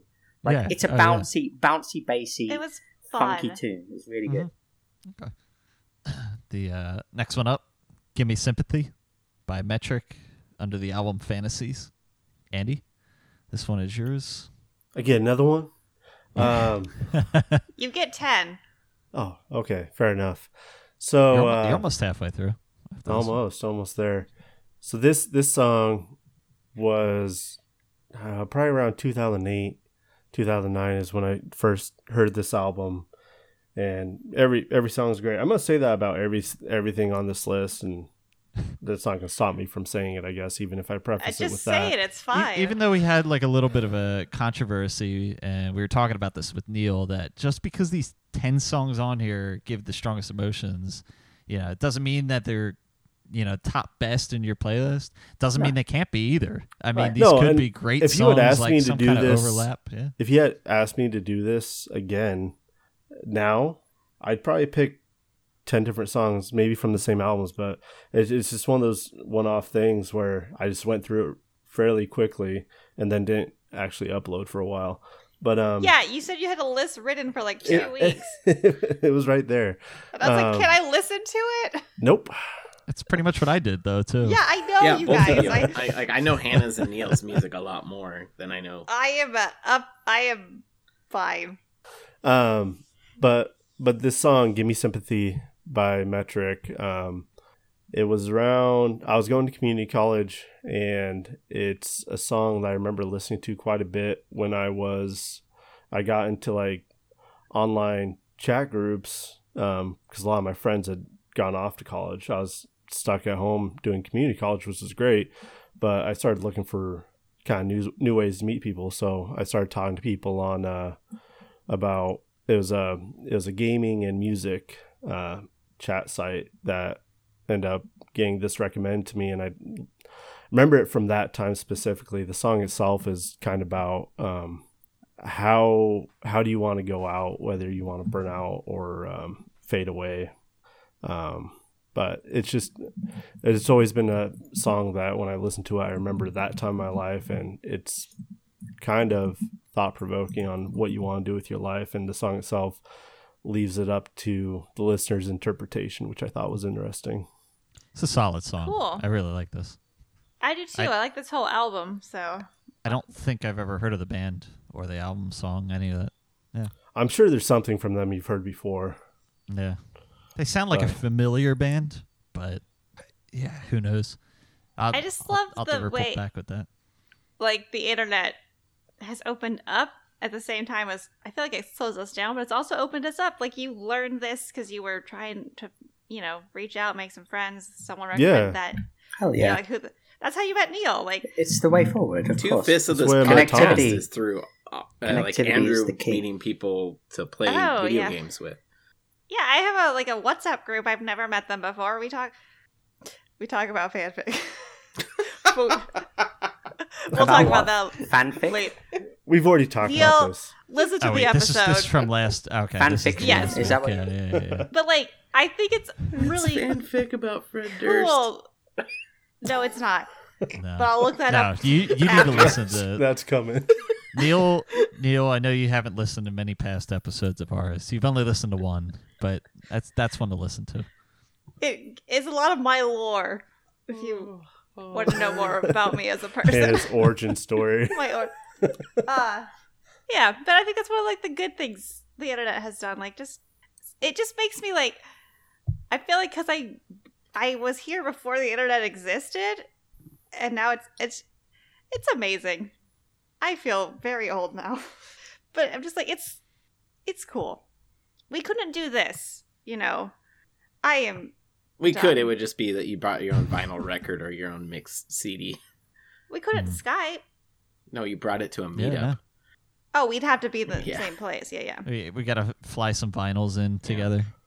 Someone with bring a record player. Yeah. I got a fucking email from Spirit today, like, Oh "Hey, my God. we're having a sale." And I was like, "You need to fuck the fuck off right now, or I'm gonna get." giving you twice the ba- twice the money back? Nope, it's not what it was. It was like twenty bucks off Yeah, right. Twenty bucks off a fifty dollar ticket. that you won't even get to use. Yeah, Fuckers. can't can't afford not to at that Nah, point. Yeah, you're still giving them money for nothing. I did that. They- They just Uh. accept donations. That's what it is. That's what their website. They should are a fucking charity. All All right, we're it's we're the gonna go on Kickstarter of airlines. basically. Uh, kind of kind of debated here. All right, here's the thing. I really want to cut this off and say this is gonna be the last one. I mean, we're at set. We're going on 17 right now. All right, Let's get so to 20. Let's get half or, or can- 25. 25. So, I, so I Marty, think we can get halfway. Like we're not Well- that far from halfway. If we get Yeah, to like um, but that's still Nantes or neighborhood, we're probably okay. All right, we just we gotta the- we gotta wrap these these next eight up real Yeah. quick. Be quicker on our on our summaries, But- and we can get halfway. But I feel like we're we're having good discussion on each of these. Why cut it and why Yeah. rush Yeah, I don't feel like you we need to rush it. We we shouldn't rush this. Like, and I do is- have to this been- pee. Well, then let's get let's just get halfway. It's slowly. it's either I'm I'm thinking that we can get another podcast recording in before Marty is unavailable in two weeks. Yeah. What do you guys think? Uh, yeah, I could, put- I'm sure I could find. It, time. we could we could do like a Thursday, a Wednesday night. We could do another one just to wrap up, if we Okay, if we need we to. can't I do mean, either of those maybe nights, but maybe maybe we can. all right. Well, maybe we can knock this out um, next week too. Let's if get we to if we 20. get to twenty right now, Let's maybe we get can to do 20. Let's get thirty to of them 20. next Monday. Okay. that let's- seems like a good idea. All right. All right. A nice even number. So Andy will get halfway through his list at that point. All right, Andy, you're halfway done. According to But, Neil, uh, that's going to be halfway because he only, has only heard 40 songs. That's true. Actually, it is halfway. No, And- and you know what? I'm That'll- it'll at work the out. List with Tom songs in it. So So so I am only gonna have two going in out of this week, oh yeah. and then all the rest of mine will be coming in later, and I'll be like two in a row for. Okay. So this next one, there was 17 on the list, so we're gonna go with "Godspeed" by Anberlin. Is it Anne, Anberlin? Yeah. Uh, Anne Godspeed by uh, Anberlin. Album Cities. and Um, Marty was the one that put this up. I feel uh, like you talked about Anberlin on the podcast I'm- before here. I'm I'm gonna blame this one's direct result of Andrew, actually.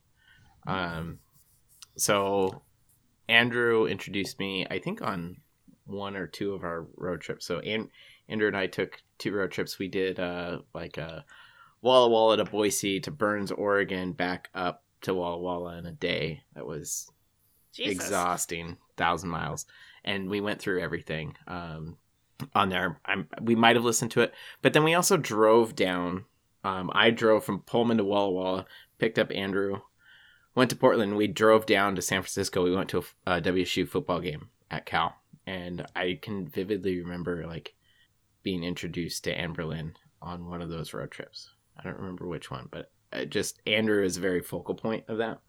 And to me it's it's not the song that resonates the most off that album. To me this is one of the few albums um, that i can sit there hit play listen all the way through and just like have a good ride all the way. And the intro is what it is but this one kicks off with a banger just really like high intensity high energy um, and then going forward like with the motorcycle um, like the lyric um, they lied when they said the good die young Sorry, the intro of this song, you're saying it is So- what it is. so the intro is like 40 seconds and that's track one and then it it segues okay. right into of the album, you're saying. yes and then it segues Okay. right to this and it kicks it off um but to me like this is a this is a song that i attribute to my friend who committed suicide and that i ride motorcycles partially because of him and so like i think of this kind of when i hear the song as well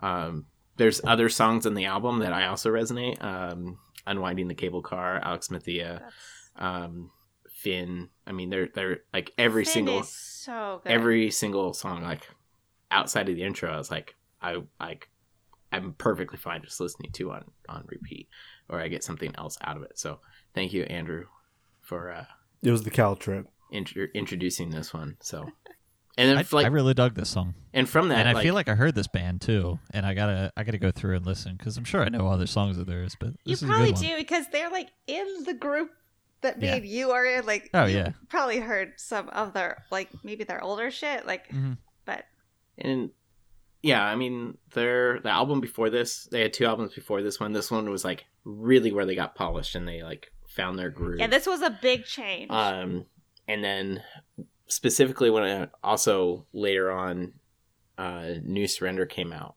and I really like that Oh, album yeah. as well. Um, but this one I would say is a better album front to back.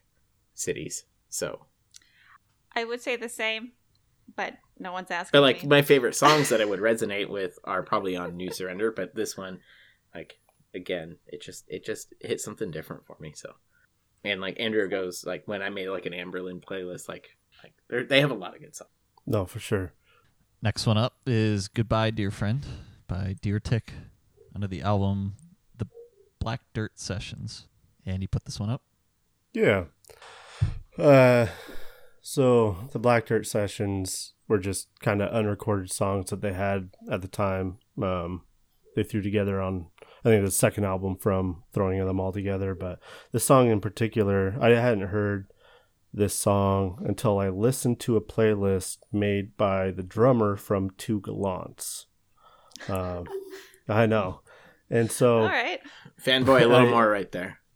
well, I'm just, you know, that's how you discover music is what do people listen to, right? And so this the song came on at, and at the time um it's I mean, obviously if you go and listen to the song it's it's very raw um the emotion that's in it. And I really like this one a lot too. his voice just, yeah. yeah, It's very and it- Just very raw. It's about obviously losing a friend, and at that point in my life, I haven't hadn't lost a friend, um, but I could understand the feeling from losing family members, um, and so I just it was one of those songs that throughout my the entire college years would always end up being on a playlist, or I'd end up listening to it every once in a while, and just still being kind of awestruck by how raw it was. Um, and then, yeah, I, uh, yeah, I'll leave it there. It's a very sad, summer song. I don't know. It's I loved it, raw, but probably because it was good raw and emotional, I was like super into it. I really liked Yeah. it. I dug it. Yeah. Uh, the next one is The Great Gig in the Sky by Pink Floyd under the album The Dark Side of the Moon. Neil? Yes, so obviously this was not uh, released during my college years. um, I think this song came out in the mid, early to mid seventies. Um, personally, this song for me was, um, you know how I spoke earlier, like we were talking about Mr. Scruff and being high all the time and just smoking a lot of weed and, and just you know just partying a lot. Um, that was more of a like a social party kind of deal. Um, but I was introduced to me to Pink Floyd in that time, and this song would be sort of like more of a catatonic state for me, where I was you know incapable of moving a muscle in my body, and just literally just like immersed and listening to music. And this particular Floyd song um, on Dark Side of the Moon, which is um, is the long like the longest um what's the word like the longest running um chart album in the history of rock right it's like it was in the it was in the rock chart albums for something like 900 weeks or something or even more than that um but this song was just so it's just such a powerful song um if you read about the history of this song it's quite interesting um the way that it came to be the woman that sung the vocals for the song. Um, it's about the song is about death, um, but it was really more of an improvised thing. And I think um, if you read about it, you'll find that the the woman that sang it um, did so with no instructions, and they just said just go and sing stuff. And she started singing words, and they were like, no, no, no, don't don't sing words, just just make noises. And she came up with this um, this I guess just this inspirational. Um, five minutes of amazing vocals and and uh, allegedly like Pink Floyd at the time they were like they were neither pro nor against it they were just like oh okay and she left the studio. And they, they actually asked her to do it multiple times I believe because I saw a documentary about Pink Floyd years later and they said try do it again. It's just like I can't do it again. I'm too exhausted. Um, and then finally when the album came out um, you know this was part of that song and, and it's just such a it's just such for me personally in my catatonic state just such a um, just soulful piece of vocals. Um, and everyone's heard it. It's a very popular song, so Mhm. whatever. Um, but for me, you know, we were picking songs from our college days, and that was when I was originally introduced to Pink Floyd, and I spent quite a, while, a lot of time listening to that particular album, among others. Um, in the more like my memories of it personally, it, it was like when you kind of like you get back from you go out, you come back at three in the morning, and you're with your core group of friends, and you're all on the same page. There's no there's there's no friction. There's no there's no um. It's just pure singular goal of getting absolutely entirely fucked up on marijuana at that moment, and you all love each other, and you're all so happy to hang out in each other's company without saying anything for hours. Um, and you would like, you know, that that's what it was to me, like very close friendships, um, and just uh, an appreciation of music. Because one thing about my particular group of friends in those days was we would we would just we just loved music. Um, we would happily go like instead of going like sometimes instead of going to clubs and going out and being sociable, it's just like let's just go get high and sit, find a place to park the car and sit and listen to albums of music and just say nothing for four hours, and that's what we would do. And it kind of sounds, I guess you could say, sounds dysfunctional, but no, it's not. No, it was sounds nice. it Neil, was amazing. you. I Yeah, it was love you. Because like you have this core group of friends, like yeah. I can feel like the connectedness kind oh, of in your it's so yeah, it's so strong. Yeah, and it's mm. that's an amazing feeling to have. just right. Sitting in a car listening to music with someone, Yeah. High or not, and you don't yeah high or not doesn't matter. Like there would be people with us that were not high. Like we had this one guy who used to come out with us who never ever in his in his life even to this day ever smoked a thing. Um, but he would come and hang with us and he would fall asleep. Like he would he we would be in the bar and he would fall asleep. We he used to fall asleep everywhere. But he was an awesome dude such a great oh, you know, whatever. Anyway, that's that's the memory for me of that song and of and of that album, of that whole Dark Side of the Moon album, which everybody knows is very very popular. So I don't really need to say Okay, a great well- deal about it. I I'll Um, say I've never listened to the whole thing. I haven't either.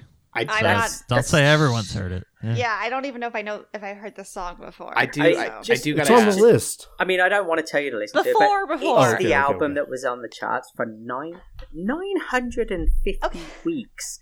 That is how many is that? That's almost twenty years in the rock album charts. You need to listen to the album from start to finish. I I think I will. yeah. But I also was it Tom that also doesn't like the Beatles.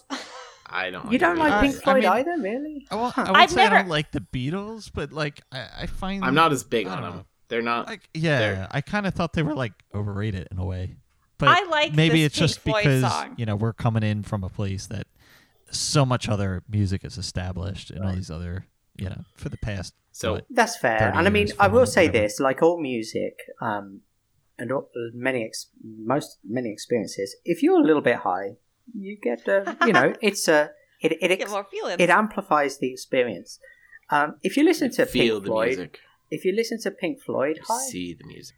you will so have a different experience. So, Hannah, if you're ever tired and you're going to I bed, think I will. listen to a little bit of Floyd, Dark Side of the Moon. Just, just, just I blow did your like mind. the song. I yeah, I'm gonna do that with a little weed. How much money would it take to have you karaoke that song, Neil? Are you serious? Yeah, I uh, Lit- I don't think Sounds like it's a- happening in Walla Walla. That- that was my first. I mean, I've heard the song before, but I was like, we gotta have someone do karaoke of this. that- yeah, it's not a, ca- a popular karaoke song. I, of course not. but I just want makes to the be in the room when it comes on, though, and like the mood of the Yeah. room changes. I mean, Well, part of me wants to say a million dollars, and part of me wants to say five dollars. So I'm not sure. five dollars sold. Five dollars would probably work. Yeah. You'll do depends anything on for what five point of the dollars. night it's. As long as there's no Yeah. judgment, I'll do it. There's for no $5. but don't expect Be- anything. before we go to the next song, what in the in the Wizard of Oz Dark Side of the Moon sync up? what does this sync up? Like where where in the movie does this hit? Do you know? You know, it's funny you say that because I didn't know about the whole wizard employed until later in life. No one had ever. I didn't know that was a thing. Um, for listeners or anyone listening, there's this idea that the Wizard of Oz is perfectly synced to the dark side of the moon, and uh, so I can't answer. I don't know where it would come in because I've never watched Wizard of Oz while listening to Dark Side of the Moon. I probably should actually. Because I Wizard ju- of Oz is my wife's favorite. um, I just movie. checked. There is a version on YouTube, so I have a feeling my next weekend is booked. Okay, because yeah, I've heard about that like theory or conspiracy of the two things being completely in sync, um, but I've never put it to the test myself. So yeah, I don't know. I'll let you know. Yeah, which is very All right. interesting because the Wizard of Oz was such a seminal Yeah, piece of I cinema. gotta I gotta maybe find something. That's We'll have interesting. Yeah, I never heard of that. we'll have a that's kinda follow up cool. to this. Okay. Mhm. All right. What's Which next, is the one that you play backwards that has Satan The on it. last one. Never mind. Yeah, there's another. There's a couple. What's that? Ma- there's a famous album where that's. There's a famous one though. yeah, yeah, yeah. It's it's uh I believe the White Album. Really? That's right. Yeah, the White Album was one of them. There's a few. There's a few albums where playing backwards they have this whole like. Okay, we gotta go though because we got we got Tom who who's, I know. who's Tom needs to go Calm to bed. down, I'm Marty. so sorry, Tom. Sorry, Uh, Tom. It's fine. We're on the last song. We're going on to the last song. It's okay. Of the night, at least. Of So the night. is- yeah. So this is number 20. And uh, 20 is in the title. It's Great Romances of the 20th Century Another awesome album. by. wait wait wait title. wait wait. Is this another breakup song of Hannah's? no. Okay. And Tom, you'll be thankful. This is short. This, this is by Taking Back Sunday on the album, the album. Tell All Your Friends. Yep. Um, this is short. This is. I fucking loved this album and their self-titled album, and I still do. Like those. Oh, they're good. I don't have a specific memory. I'm so sad I never saw them live. Um, because I, I honestly don't care for their newer stuff. This is what I would want to hear. So I missed that window by a long shot. But like, uh, I listen to this shit all the time. I loved it. So if you were like, if you saw me in the library with the headphones in and like picked one out of my ear, that's probably what would be played. Would be this. Do they still play live? So Are they, they, still did. together? They did a fucking tour where they just played "Tell All Your Friends" as like a 20th anniversary. Okay. and I didn't. I wasn't able to go for some reason. I don't know why I wasn't able to go, but like, oh, it was like, ah, it's. You'll be ah. you'll be there for that 25th or 30th though. You know, I fucking will. Yeah. Cuz so I I don't mean to like, you know, I don't want to brag or whatever you want to call this. I, I did see them and they were very good. Damn it! They opened for Blink in Camden back in 2009, I think it was. I have seen But- brand and new here's the multiple sad thing, times, which is like- the most important thing for me. Yeah. So here's the sad thing. Like I have listened to Taking Back Sunday here and there through friends listening, but I've never listened to them really on my own. And like even going into that, I maybe knew one of their songs, but I, I just know they put on a very good performance. See, so I would I would highly recommend them. for I Take I- It Back Sunday, not Yeah. for Blink, because Yeah, Take It so- Back Sunday is way higher on Yeah. my list. I mean, it was a pretty amazing set list because, or like opening acts and all, because it was Taking Back Sunday, Weezer, and Blink, Jesus Christ! all three Uh, in one. Yeah. Yeah, That, and there was somebody else. that trumps my Jimmy World really- Newfound Glory Blink 182. I don't think it does. And Jimmy Eat World I'm was not- the best out of all of them, but I was most excited Yeah. for Newfound Glory. I was gonna say Eighth grade. for me would have been Taking Back Sunday, Newfound Glory, Blink. Eighth grade. Anyway, that this is just a taste of my musical uh, samplings of high school, Mm. but I s- still slaps.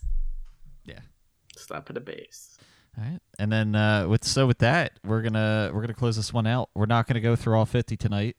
We are twenty out of the You're fifty welcome. done now. We're gonna lead the next one off. Is I think it's pronounced Guernica. And I never another know either. it's another brand new song off the Deja same Entendu. album. Yeah, the same album. Wow. I put that one up there. Good But, uh, album. Tune in for the next one to uh, find out why I had it. Well, uh, we learned well a We lot. quite a bit. we Marty. learned a lot don't about know. each other's music, and so with that, I'm not going to recap it because there's too much Ah. to, to do that. There's a lot here. Hannah was going through breakups, marriages, and some guy, some guy playing a guitar who didn't keep his clothes on long Good afterwards. D, bad. Neil lines. Neil was high all the time, going out to cars and bars and just listening to music. Not true. Some of the songs were not that. Not that. Um, and he was in Australia walking. But it was y- it was know, college. No, he time. wasn't. t- or And it was New in New Zealand, Zealand, New not Zealand, Australia. two two Yeah. hours a day with uh, the two Gallants on uh, repeat, and then uh, another band that would periodically mix in when he was almost homeless. Uh, we learned that Tom saw uh, Taking Back Sunday, which made Hannah very jealous. But we also, uh, well, we Tom actually we learned the least a bit about yours. Well, we only because had you two. songs. we only had two songs. Yeah. So we're gonna I mean, learn I'm a go- lot I'm gonna about start Tom off. later. Yeah. Look, I'm I'm going through this right now. I start off with the third one, and then like five later, I have one. It's Hannah for one. I have two. Then Andy has two. Then I have two. Then Andy has one. Then I have two again. It's like so. I'm gonna be like right in a row for a lot. It's of gonna be the next- Tom gonna be great. episode. Yeah. Um, so we didn't learn a lot about Tom, but we're gonna learn a hell of a lot about Tom in the next one. Yeah. Um, Oh yeah. And And I would have heard his song by then. That's- we Mhm. we for Marty we learned that he likes frou frou. Great. Andy, I have And one you question. really waxed eloquently about frisbee. We were I was talking to some people about flights to New Zealand. How Mhm. long did that take and how many stops did you make along the way? Well, hopefully not during. yeah, you- there's really nowhere to stop. I uh, I flew nonstop from Vancouver. Um, Oh, they do so- non-stops from North America? Where do you Yeah. stop? Oh, interesting. West. Coast. What? Where do well, you like get? Hawaii. Hawaii, maybe. No, Unless unless you went east and then flew out that way. I didn't know I didn't know if they went west or east. no, you you go west. You go you go into the future, and uh, I want to say it was like 13 hour nonstop. Okay. Oh, that's it? Seems to. I've done it All right. eleven hours. For some reason I thought it would be like closer to 24 hours. Jesus fucking Christ! well, I've heard Australia flights Can can a be like plane 21. even be up in the air for twenty four hours? Well, it's like the longest flight. Well, no, but it would be like you know 24 hours total or something. Longest After, like, flight is like connecting flights and 18 hours. Is Which it? might be Mm. Australia. That might be Australia. It's like London to Australia or something, or Okay. something, or LA to Au- LA to Austria. Uh, it was in a s- Inception. It was one of the long- Hmm. like they talk about it. Okay. Flight flight paths have probably changed since then too, though. So I was just curious. We were talking about it over the weekend with Allie's family, and uh, I forget who exactly brought it up, but yeah, All right, good to know. Thanks. It's not as Not bad as you think. I by don't even remember shot. why it came up in conversation, but I was like, I thought it was like 22 hours or something crazy like that. It's Yeah, almost go- ten hours shorter Yeah. than that. yeah, So- glad to know because I would love to go there sometime. Here it is. You'd probably still have to cross the U.S. You'd add three hours, but It's like three minutes after I tried to close this out. We're still going. That was I was it. Just quick question. We're done. okay. Where plans I- are optional. Should I buy? With Close that, with that, we are plans are optional. You found us because you're listening to us on your favorite podcast platform. You can find us on Facebook at Plans Are Optional, which you can find the link to this playlist or Plans Are Optional the list on Spotify, and Listen Twitter at Optional Plans, which will also post the link to the playlist as well. We have a Discord. Get at us on the Facebook or the Twitter. We'll get you that link so you can also listen to this list as well. With that, next week, the list part two. Hannah. Bye.